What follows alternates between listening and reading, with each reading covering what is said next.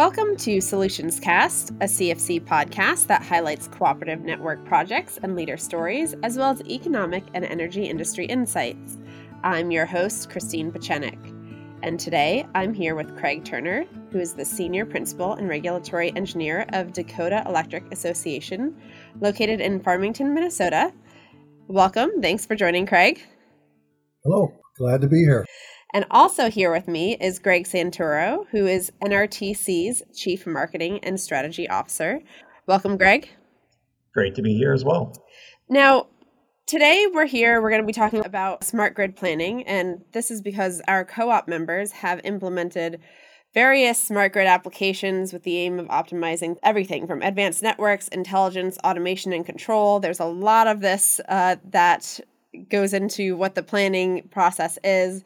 Uh, we're looking at uh, the big picture. So that's really the planning step, right? Uh, it can be anything from strategic planning to financial forecasting, which is really foundational. So there's uh, such a breadth of information that is out there. And I know uh, Greg, NRTC, and CFC recently published a smart grid benchmarking report. Yeah, yes, we did. Um, great report, a lot of great input from uh, a number of cooperatives across the country. And we're also looking at hosting a series of webinars that hopefully our listeners will have access to the playbacks on those as well, that will go into various topics on this smart grid benchmarking report. Um, so I definitely suggest that people keep an eye out for those because there's going to be a lot of great information if you are interested in uh, various applications within the smart grid world. So, with that, Craig, I want to talk about your background and experience. I know you have quite the history, not only in the electric power industry, but you also have cooperative experience that lends well to our what we're talking about here with smart grid planning. Uh, so, why don't you tell us a little bit about that? I've got a lot of background with investor owns and different cooperatives, transmission, uh, G&Ts. Um, done a lot with SCADA integration over the years, uh, SCADA implementation, integration, and getting functionality out of the integration has been key in the projects I've worked on. Dakota Electric Association, that's a fairly suburban cooperative, is that right? Would you say? Yeah, we're a, suburban, uh, some rural, cover about 500 square miles, 120,000 uh, meters, 110,000 members. Okay, great. That's a great foundation for us to start. Uh, I also want you to keep in mind that at the end of every episode, I always ask our uh, guests of honor here what your top three insights are for electric co op leaders. So we're hoping to uh, uh, rely on all of that experience and expertise we just touched on. Um, so definitely keep that in mind. But to start, I want to go into what the current state of your smart grids application systems are. So, can you just give us a, a just quick oversight on what that looks like today? Yeah, we basically uh, the, the main project we're doing is a full AMI, MDM, and load management project, refreshing our existing load management system. And so far, we've uh, fully implemented our MDM system, including all the integration and uh, all the internal processes to use the data. We're in the final stage of exchanging over 120,000 meters. We're about halfway through the replacement of about 50,000 uh, low, load control receivers. So, most of the way through our project. When you were initially planning for these smart grid applications, what was the vision behind it? Yeah, we, we started back in 2013 with our, our planning process, and we started by identifying our technology needs, and we de- developed an overall vision for the co op. Um, we got personnel from across the organization. It was really key to get a full, uh, broad uh, group from the organization. We developed a plan that in- included those needs. Um, really, that pointed us to the first we needed an update of our CIS, and we needed to build a foundation to support the flow of data. Um, we were able to work with our G&T in the county, and we were lucky enough to get fiber communication into all of our sub substations and from that, we moved on to our requirements for the uh, AMI MDM system. But the, the key was a company wide vision, really led to the development of a, of a very detailed set of outcomes for the project. And so you have a few interesting points there. The the start the fact that you began this planning in 2013. So we're really talking that there was a a long-term strategic planning going on there, right? And we'll get into that in just a little bit, but you also talk about vision, which is a critical step in the planning process. Craig, why was that vision part of the the process such a critical step in this? Yeah, that was really key is you know, having a clear vision of what is a, a successful project is key, especially when you have a large group cross-functional team. Um, the entire team's got to be on board with that vision. Um, and we then needed to know this vision to allow us to pair our use cases with vendor capabilities. Uh, one vendor could do some functionality much better than others. The team needed to really understand this, and um, then when you develop your RFP, will be will be developed to communicate those use cases to vendors. That was very important. Okay, and you talk about cross-functional teams, which I think is something I'll also likely dive back into a little bit. But I also imagine senior leadership feeds into that somewhat, and their ability to communicate what this vision is. Um, that that's also a critical step in how a cross-functional team needs to be able to work and and complete that vision, right? Yeah, getting everyone pulling in the same uh, direction is very important. Um, you know, getting all the departments access to the data and knowing that they're going to be spending a lot of effort in the project but this is what they're going to get out of it and having their, their buy-in. Um, having everyone involved really helped us gain support for all the new work that there was created for them. And as everyone started seeing their, their benefits being re- realized, then they would chime in a lot more. They would help in. Okay, that's great. And we talked about 2013 this is we're going on 10 years here right from the start of this this planning process. That's a that's a long time and uh, there's obviously a, a long-term outlook. Greg speaking of just how long it does take as you start the process what what can other co-ops expect to see? Uh, well we're definitely seeing the need for more comprehensive long-term strategic planning for sure. Uh, and, and it's really for a number of reasons. I think because technology is changing much faster than it has in the past. I mean, you used to be able to make decisions about technologies, and that technology might last for 10, 20 years. Um, and with the progression of technology and new features, new functions that are driving new capabilities, and frank, frankly, I think in many ways allowing there to be a maybe a, a quicker payback um, on those technology investments than there has been in the past. I think just having to understand that, that those changes are occurring more quickly um, requires more planning. Um, I would say the complexity is increasing. Uh, there are there are just more choices. There's more vendors. There's more systems that you have to consider. Uh, Craig, you mentioned that, that, that you have to really think about all those different um, opportunities to to solve your problem or, or address your use case, and and then address the complexity that comes with it.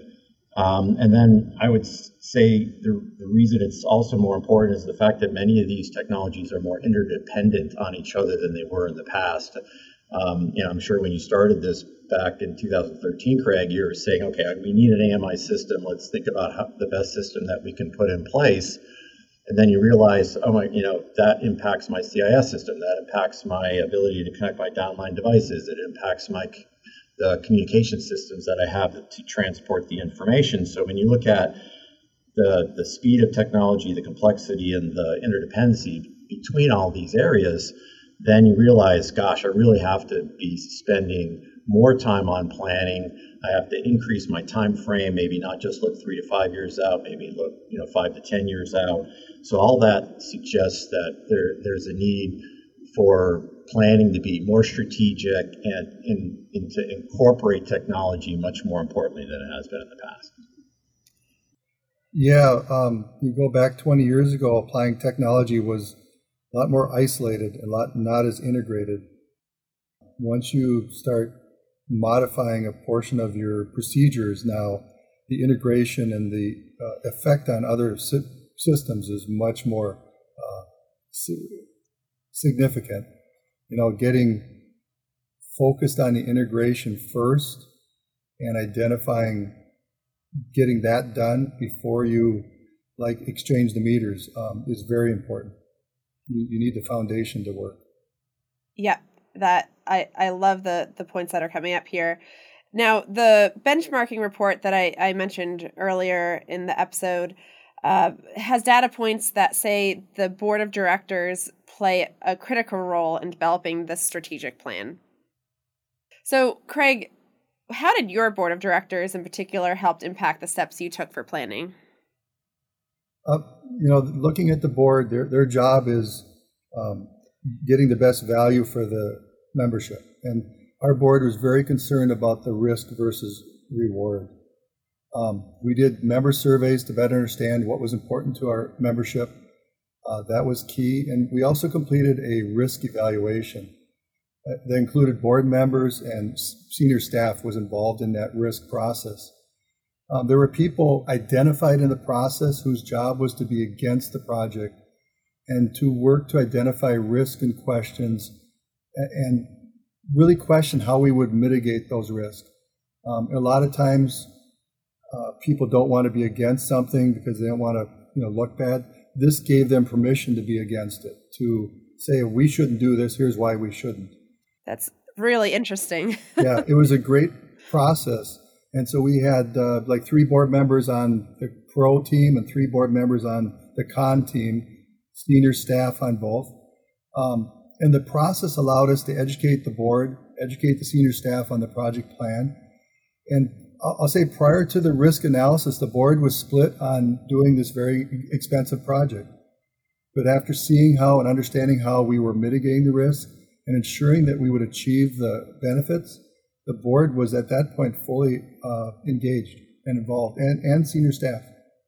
No, I love the way that you put that. The idea that you've given people the ability to be against the project. It's it's playing that devil's advocate, right? And you know, sometimes you just you have to play it to say, hey, what what is what are the things that we need to uh, be concerned about, and how do we put that into perspective for our cooperative? Now, I want to go through a few of the lessons learned in this planning process. You mentioned earlier about cross functional teams that came up as probably a top lesson learned for you. Can you go into that a little bit and why that was a critical step? Yeah, one of our things that we did is we visited with other utilities. We visited with people that have done it before, and we actually brought uh, eight or nine employees out to other, other utilities and talked to them. One of the things that we saw is if I'll pick on IT or billing, if they were leading the, the project, it tended to be a really great meter reading system but it wasn't great for operations. If engineering was the lead, the billing part was not as well supported. And so what we re- saw was we needed to support the entire cooperative with the project and get everyone involved with it. And that, that was key. And as far as project management goes, how did you handle that? We, you know, looking at project management and risk, uh, reducing the risk, we saw that the field equipment, the meter exchange, was roughly 80% of the cost of the project. Um, software integration is the other 20%. Most projects that we saw at AMI focused on getting the meters installed, and then they work, worked on getting the benefits once the meters were installed. We, we, we flipped that. We felt that integration and software, installing the software, especially with integrating with all of the existing systems, was your greatest risk. Well, let's spend that 20% of the project and let's get that risk resolved. So we worked on the integrating the new and existing systems and we implement the integration supporting the use cases. And we did this through about a 5,000 meter pilot project. And we played with that system for many months, eight to 10 months. We had that installed company wide. They could use the system. They could learn they could work out the bugs, and the time really allowed us to shake, shake out the system. Then, when day one, when we started the mass meter installation, we were getting the benefits day one. People were ready for it. As the problems arose, they had seen them before, they knew what to do to resolve them. Uh, that was key. Greg, from your your experience, what what do you think of those lessons learned?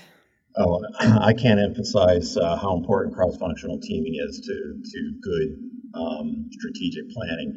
in fact, uh, I would say that if you asked all of the members that we've helped uh, in the planning that we've done, say in the last year, think every single one of them had said the importance of getting every you know, senior staff member across all the functions together in a room and going through all the issues together as a team was one of the most valuable exercises that they had done. In many cases, they hadn't really done it that way. As Craig had kind of mentioned in the past, to be like, okay, the engineering manager would drive that engineering decision, and of course they'd bring other people in, but it wasn't really as comprehensive as it as it maybe could have been. And now they're seeing the value of bringing everybody in and um, and and therefore, I think to a, to a T, everybody said that that was one of the most important benefits.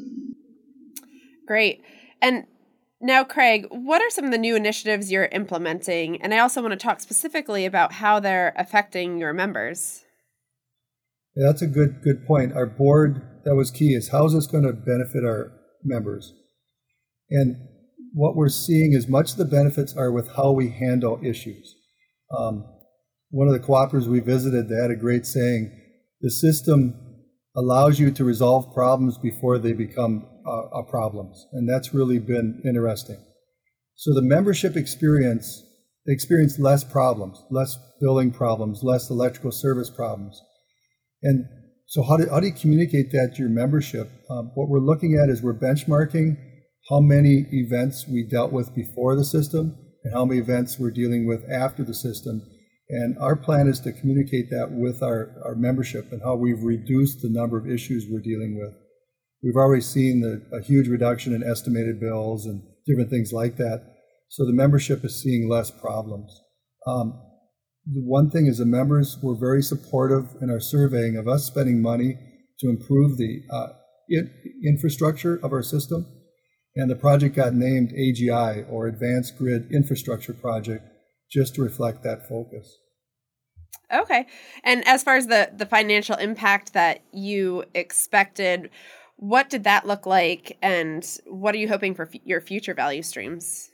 Right. Uh, we took a very conservative uh, uh, business plan, um, hard benefits only. So our project plan showed about a 10 year break even. And the question that we were answering was should we continue using old technology or should we switch to this new uh, technology? The break even calculation using just the hard benefits was very, very conservative, as I said. And so this did not include soft benefits. So we, we believe we're going to be there, but we don't want to count on them. And what are we talking about in terms of hard benefits versus soft benefits? If you just want to give us a, a broad idea, maybe, of what those categories look like. Yeah, well, maybe a soft benefit is every time a DER is installed, we had to replace the meter with a new bidirectional meter. A soft benefit would be, well, we don't need to replace that meter anymore. The reason that was a soft benefit was we don't know how much DER we're going to have. And so we, we include that as a soft benefit. Uh, hard benefits are that we know the new meters will be more accurate. Uh, so we'll get some reduction in uh, losses uh, uh, due to that.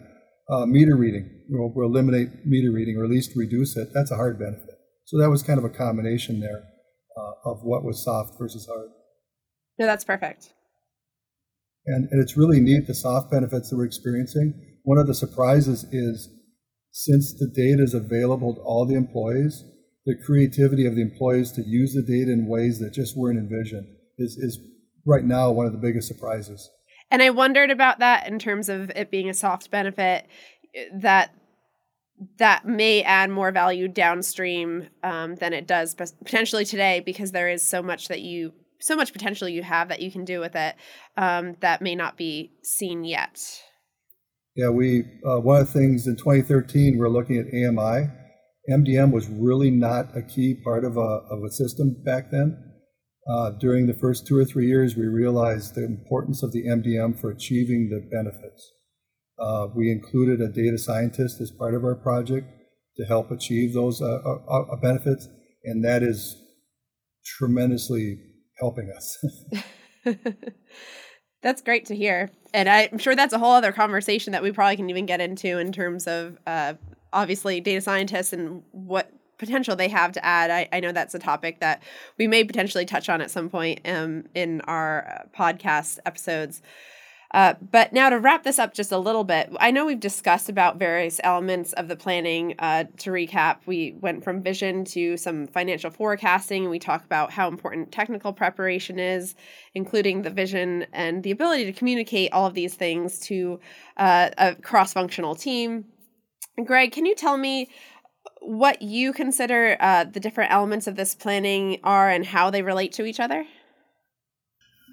Well, you know, like you said, we sort of touched on you know the importance of doing overall long-range strategic plan and, and taking into consideration all of the elements of, of a strategic plan. And I think generally, given you know the results of the study that we we did together, you know, clearly said that I think GMs really understand the value of doing that.